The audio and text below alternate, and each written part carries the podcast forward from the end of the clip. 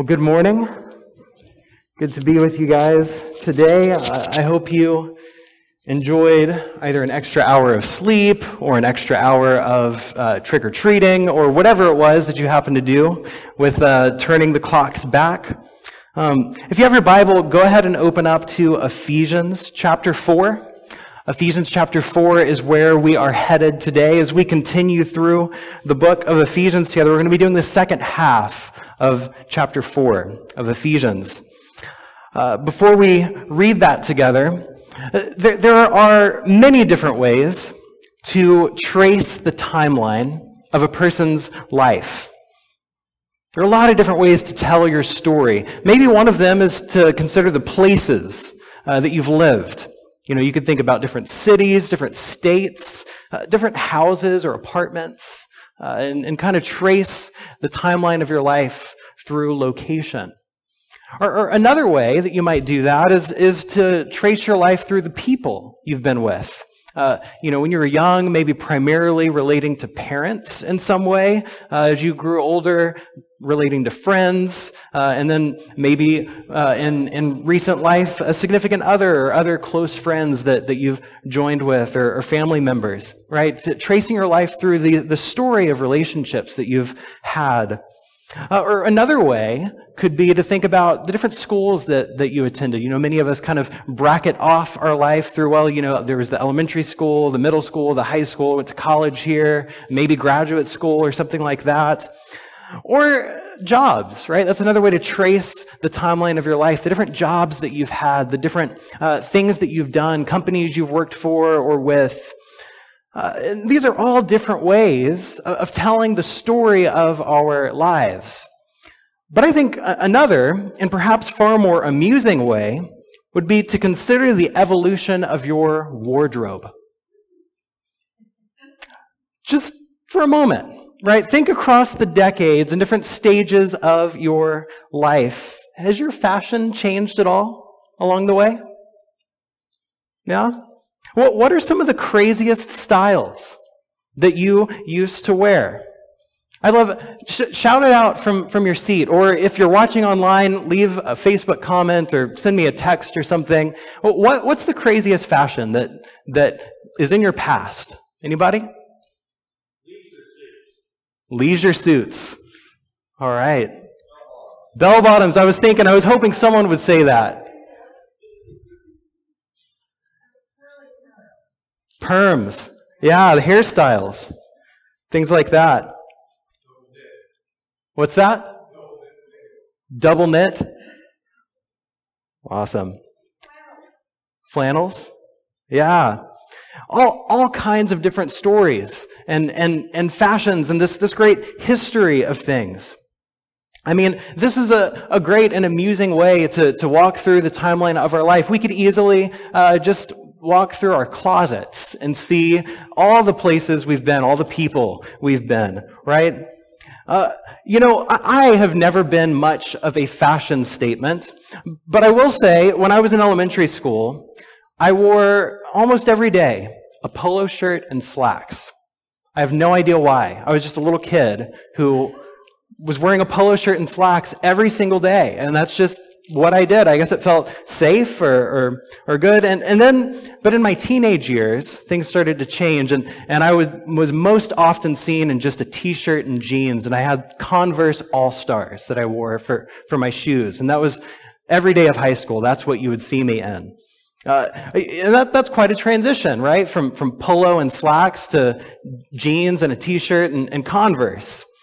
There's another fairly significant transformation that's happened in my wardrobe. If you had met me several years ago, you would have been very likely to see me wearing a gray hoodie, probably a gray shirt, some kind of gray pants, and black sneakers. I was just this monochrome rain cloud walking around, just this all different shades of gray and black, just wandering around. That was me. Fast forward a few years and you might see something like a bright blue plaid shirt or a maroon jacket, right? Things have changed a little bit. And really, one thing happened to me between those years ago and now. Her name is Caitlin, right? She has greatly affected the way that I dress, my wardrobe. And sure, you know, it changed not only because I wanted to impress her, although I did, and not only because her fashion advice is superb, although it is, but it changed. It runs much deeper than that. Because I think the external change of a wardrobe really reflected some internal changes that I experienced. Because before, I think there was kind of this insecure, shy, kind of depressed sense that I carried about me, and that reflected in all the different gray that I wore. But through our relationship, I've grown, and now it's not just clothing that's more colorful, life is so much more colorful. You see, internal transformation has external effects. Internal transformation has external effects. And in our passage today, Paul uses the image of a wardrobe changing to describe our life in Christ. There are old clothes that we can throw out, that we can get rid of. And there are new clothes that we can put on, that we can wear and live in. And these new clothes that we're given in Christ are not just like last night's Halloween costumes that you put on for a while, you wander around in the hope of getting some treats. These new clothes are the fruit of a deep and a profound transformation of the mind and of the heart. And so let's read our passage today and see what Paul has to say about new clothes. We'll read in chapter 4, beginning in verse 17 to the end of the chapter. Paul writes, "Now this I affirm and insist on in the Lord. You must no longer live as the Gentiles live, in the futility of their minds. They are darkened in their understanding, alienated from the life of God because of their ignorance and hardness of heart. They've lost all sensitivity and have abandoned themselves to licentiousness, greedy to practice every kind of impurity. That is not the way you learned Christ. For surely you've heard about him and were taught in him, as truth is in Jesus. You were taught to put away your former way of life, your old self, corrupt and deluded by its lusts, and to be renewed in the spirit of your minds, and to clothe yourselves with the new self, created according to the likeness of God, in true righteousness and holiness. So then, putting away falsehood, let all of us speak the truth to our neighbors, for we are members of one another. Be angry, but do not sin. Do not let the sun go down on your anger, and do not make room for the devil. Thieves must give up stealing. Rather, let them labor and work honestly with their own hands, so as to have something to share with the needy. Let no evil talk come out of your mouths, but only what is useful for building up as there is need, so that your words may give grace to those who hear. And do not grieve the Holy Spirit of God, with which you were marked with a seal for the day of redemption. Put away from you all bitterness and wrath and anger and wrangling and slander, together with all malice, and be kind to one another, tender-hearted, forgiving one another as God in Christ has forgiven you." This is the word of God for the people of God. Amen. Let's pray. Oh Lord, we thank you that you have given us new clothes to wear, that we can put off our old ones. Lord, I pray that as we reflect on the words of your scripture today, that you would sharpen our minds and soften our hearts, that we might know you and love you. We pray this in Jesus' name. Amen. Amen. So as we continue through the second half of Ephesians, we can see very clearly that Paul is getting super practical at this point. Right? There is no more lofty, abstract language of lavish grace and heavenly places or principalities and powers. Now, he's talking nuts and bolts. He's talking about falsehood and truth.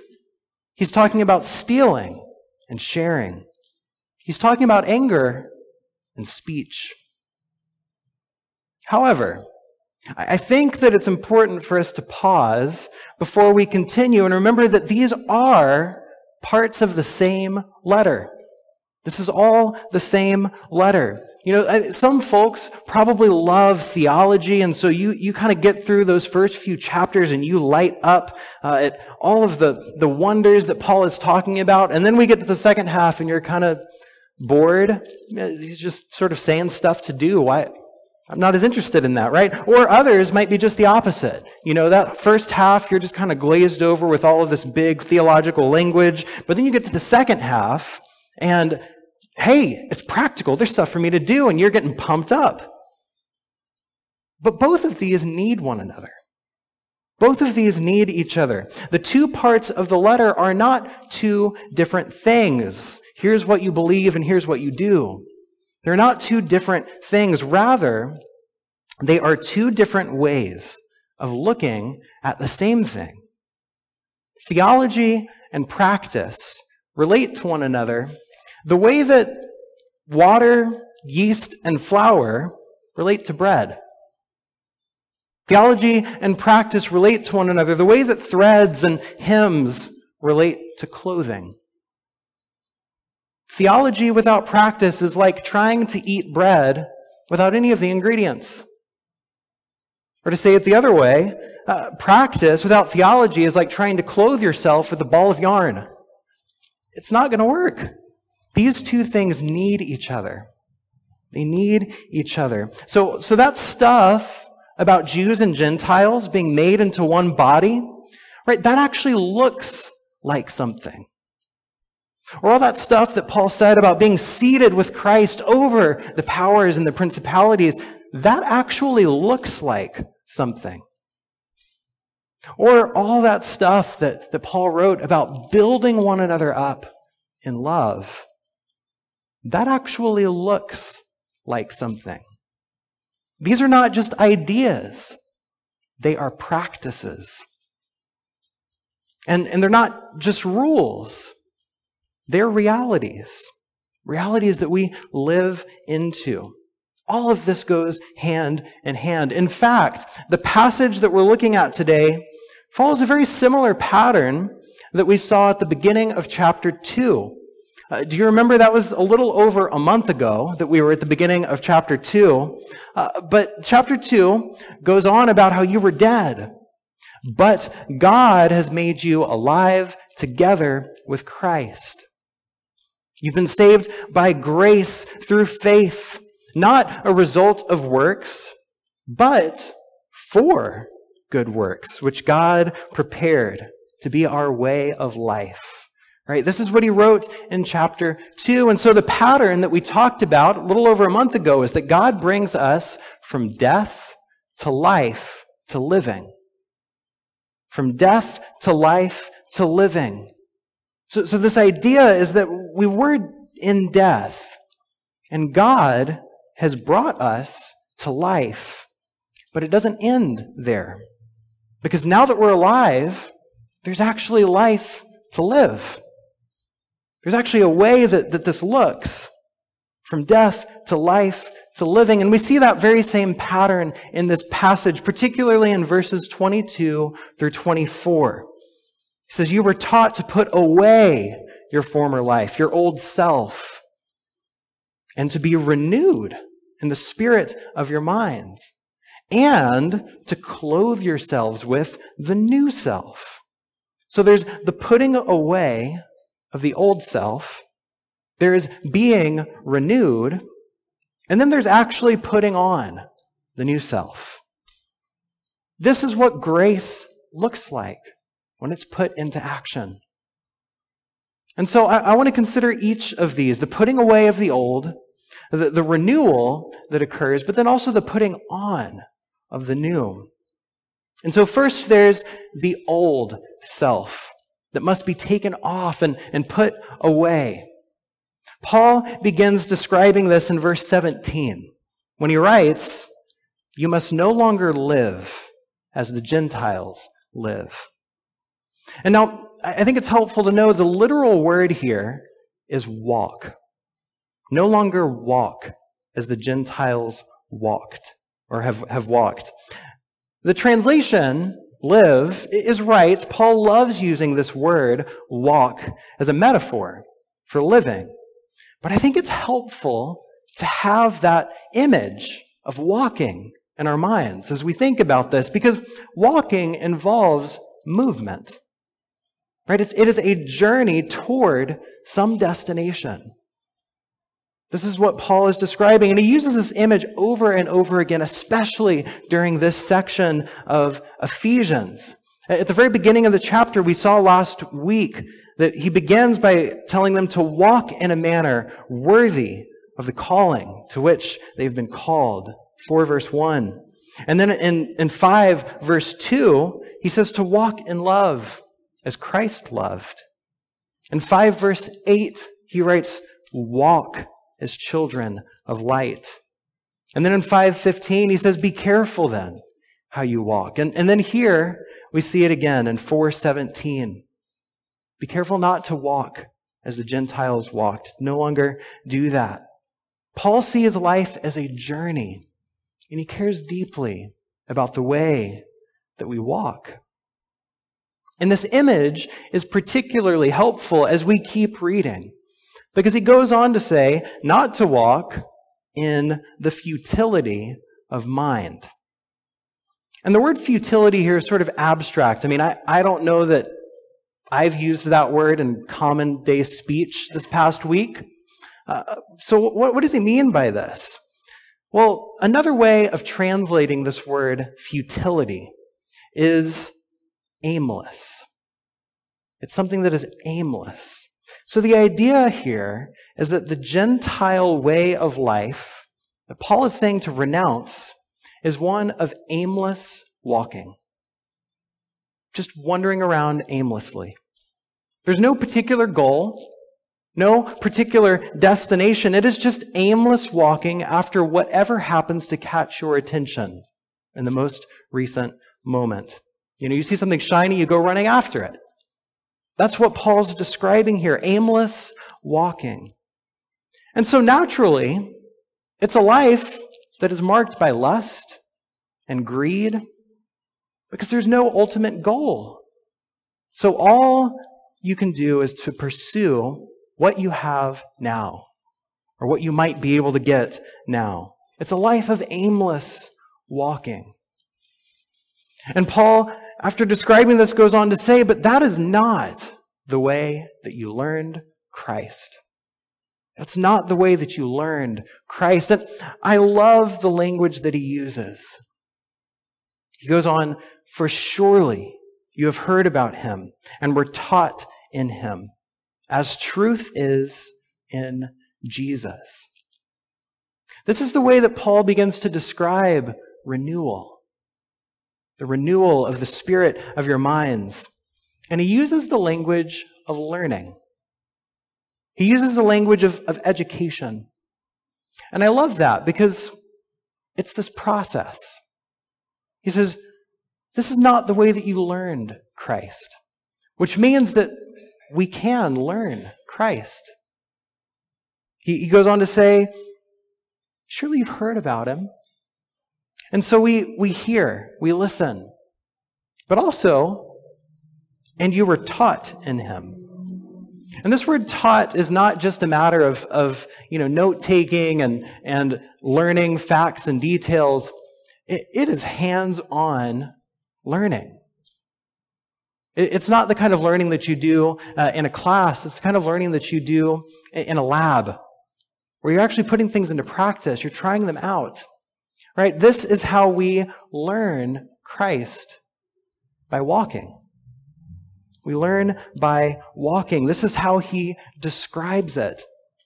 And so it's something that we're a part of, we participate in, but it's also something that we receive from the Spirit, as the Spirit renews our minds and teaches us how to walk. This is something that we learn, but also we practice. There's a great theologian who named Thomas Akempis, and he has this really powerful quote. I keep mentioning this history book we've been reading in men's group because it's full of such good, juicy history. But this is a quote from Thomas Akempis, who we read about a couple of weeks in that group.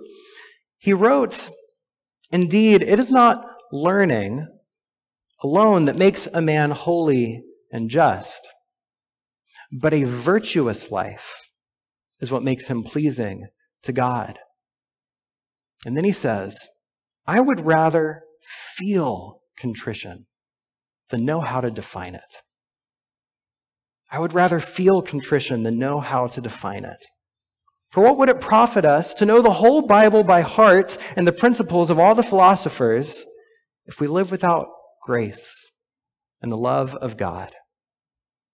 Vanity of vanities and all is vanity, except to love God and serve him alone. This is the kind of learning that Paul is talking about here.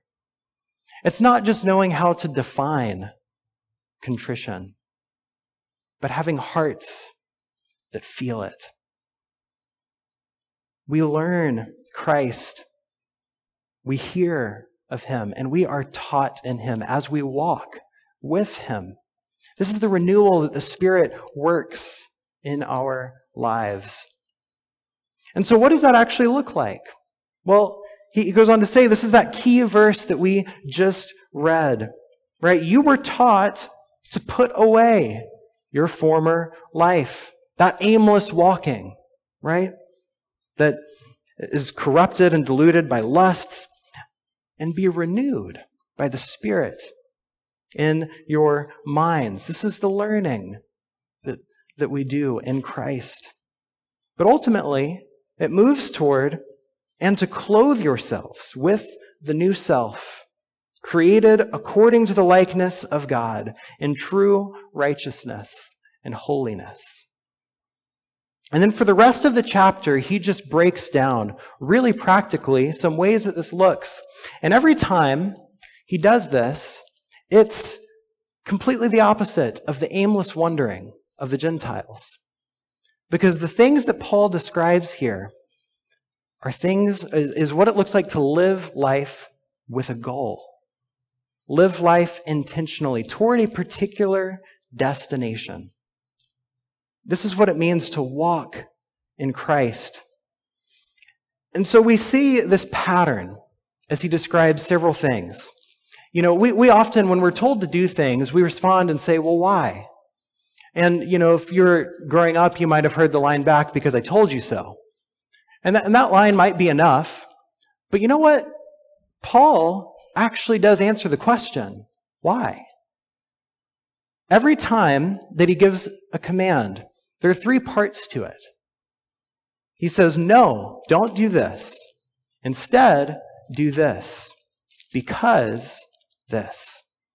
He says, no, but because.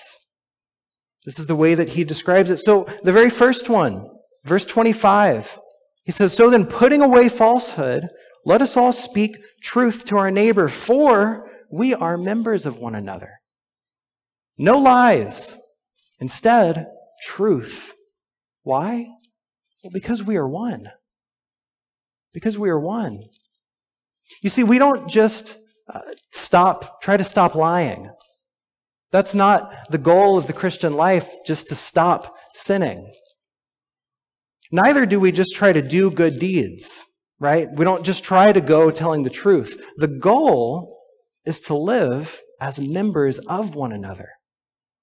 And if we really grasp that, then we're going to tell the truth. And we're not going to lie to one another. because we're seeking unity, we're seeking wholeness, because we are members of one another. This is what it looks like to live out that picture that Paul has been painting of no longer Jew and Gentile. No more falsehoods, no more lies. Instead, speak the truth to one another because you are members of one another. You honor one another with the truth. He goes on, the next one that he says, verse 26, be angry, but do not sin. Do not let the sun go down on your anger. And do not make room for the devil. And so again, we see no but because. No sinful anger, but instead, reconciliation. Seek reconciliation. Why? Well, because the enemy is going to get involved. Because if you don't, there's going to be room for the devil to get in there. And so this idea is, yeah, we can get angry. Righteous anger is actually good. But don't sin in your anger. And when you become angry, make sure that you reconcile quickly. Don't let the sun go down on your anger. Why? Because then it very quickly turns into all kinds of festering bitterness, rage that just builds up and tears you apart. Because the devil, the enemy, will invade and corrupt your heart. No sinful anger, but reconciliation. Why? Because of the devil. It leaves him a window to get in. The next one, thieves must give up stealing. Rather, let them labor and work honestly with their own hands, so as to have something to share with the needy. Once more, this very same pattern, no stealing. Instead, work. Why? So you're able to share. Right? It's not just a matter of not being thieves. And it's not just a matter of having a good work ethic. It's a matter of being able to live generously. And so because of that goal of living generously, being able to share with one another, well, we're going to work hard. We're not going to steal. The same thing continues. Let no evil talk come out of your mouths, but only what is useful for building up, as there is need, so that your words may give grace to those who hear. Right? No evil talk. Instead, build one another up. Why? Well, because we want to give grace to all who hear. Right? The goal is not just to not say bad things. The goal isn't even just to say good things. The goal is grace for all who hear. So that will lead us to not speak with evil talk, but rather to build one another up as there is need. And then finally, in verse 31, put away from you all bitterness and wrath and anger, and wrangling and slander, together with all malice, and be kind to one another, tender-hearted, forgiving one another, as God in Christ has forgiven you. No bitterness and wrath, instead, kindness and forgiveness. Why? Because of Christ. So again, the goal is not just to not be bitter and angry. Neither is the goal just to be nice to people. The goal is to be like Christ. Over and over again, Paul shows us that to walk in Christ is to have an aim. We don't walk aimlessly. We don't walk without purpose. We walk towards Christ. And none of these are just rules to check off. At the very center of the passage, verse 30, he writes, do not grieve the Holy Spirit of God, with which you were marked with a seal for the day of redemption. You see, all of these things are deeply relational. We don't just sin because we're trying to be good people. we seek to honor the Lord. We seek to honor the Spirit. And when we sin, the Spirit is grieved. And there is a breach in that relationship. All of these are embedded in deep relationship with one another and with God. These are not just rules to follow. Every one of these is a relationship to live out. We don't lie because we are one with one another. We don't steal because we want to be able to share with one another. We don't have evil talk coming out of our mouths because we want to build one another up with grace. We don't store up bitterness and wrath because we want to grow closer to Christ, who has been kind and forgiven all of us. We don't do these things because we want to grow in the Spirit rather than grieving the Spirit. This is what it is to live with a goal. Not aimlessly, but with purpose. To walk in Christ. And so here is my challenge to you, is to begin to put these into practice. To begin walking these out. These are all so practical. And my guess is that we will have all the more opportunity to put these into practice this week in particular. Because it's no secret, I heard something about an election. And my guess is there's all kinds of reasons for people to be lying, to sort of shaping the truth to be whatever they want it to be. There are all kinds of reasons this week for people to be angry and sin against one another. There are all kinds of reasons this week for evil talk to come out of people's mouths toward one another. There are all kinds of reasons this week for people to feel bitter and angry. And all of those are living aimlessly. But we are not a people without aim. Our future is not shaped by the result of this week. Our future is set in stone already. And so I want you to hear this. This came up in one of our conversations in the Wednesday night group a few weeks ago. No matter who wins this week, they're already a lame duck. Because Christ is the one who will rule. All principalities, all powers are ultimately waiting the day when Christ will come and rule. And so we can be people who speak truth because we know that the goal is Christ. We are one together. We can be a people who do not sin in our anger, but instead seek reconciliation, not leaving any room for the devil. We can be a people who don't let any evil talk come out of our mouths, but instead speak only what is good for building up one another. So whatever we say will be grace to those who hear.